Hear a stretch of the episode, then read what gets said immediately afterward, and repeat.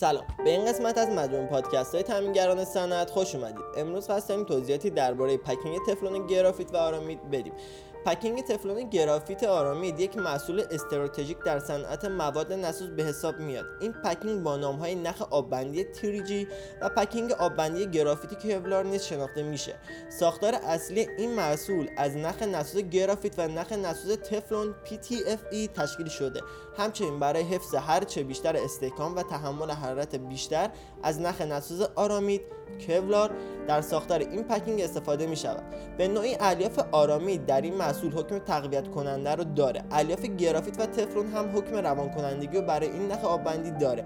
الیاف آرامید در این محصول سبب هدایت حرارت و همچنین تحمل کشش و سایش در این محصوله.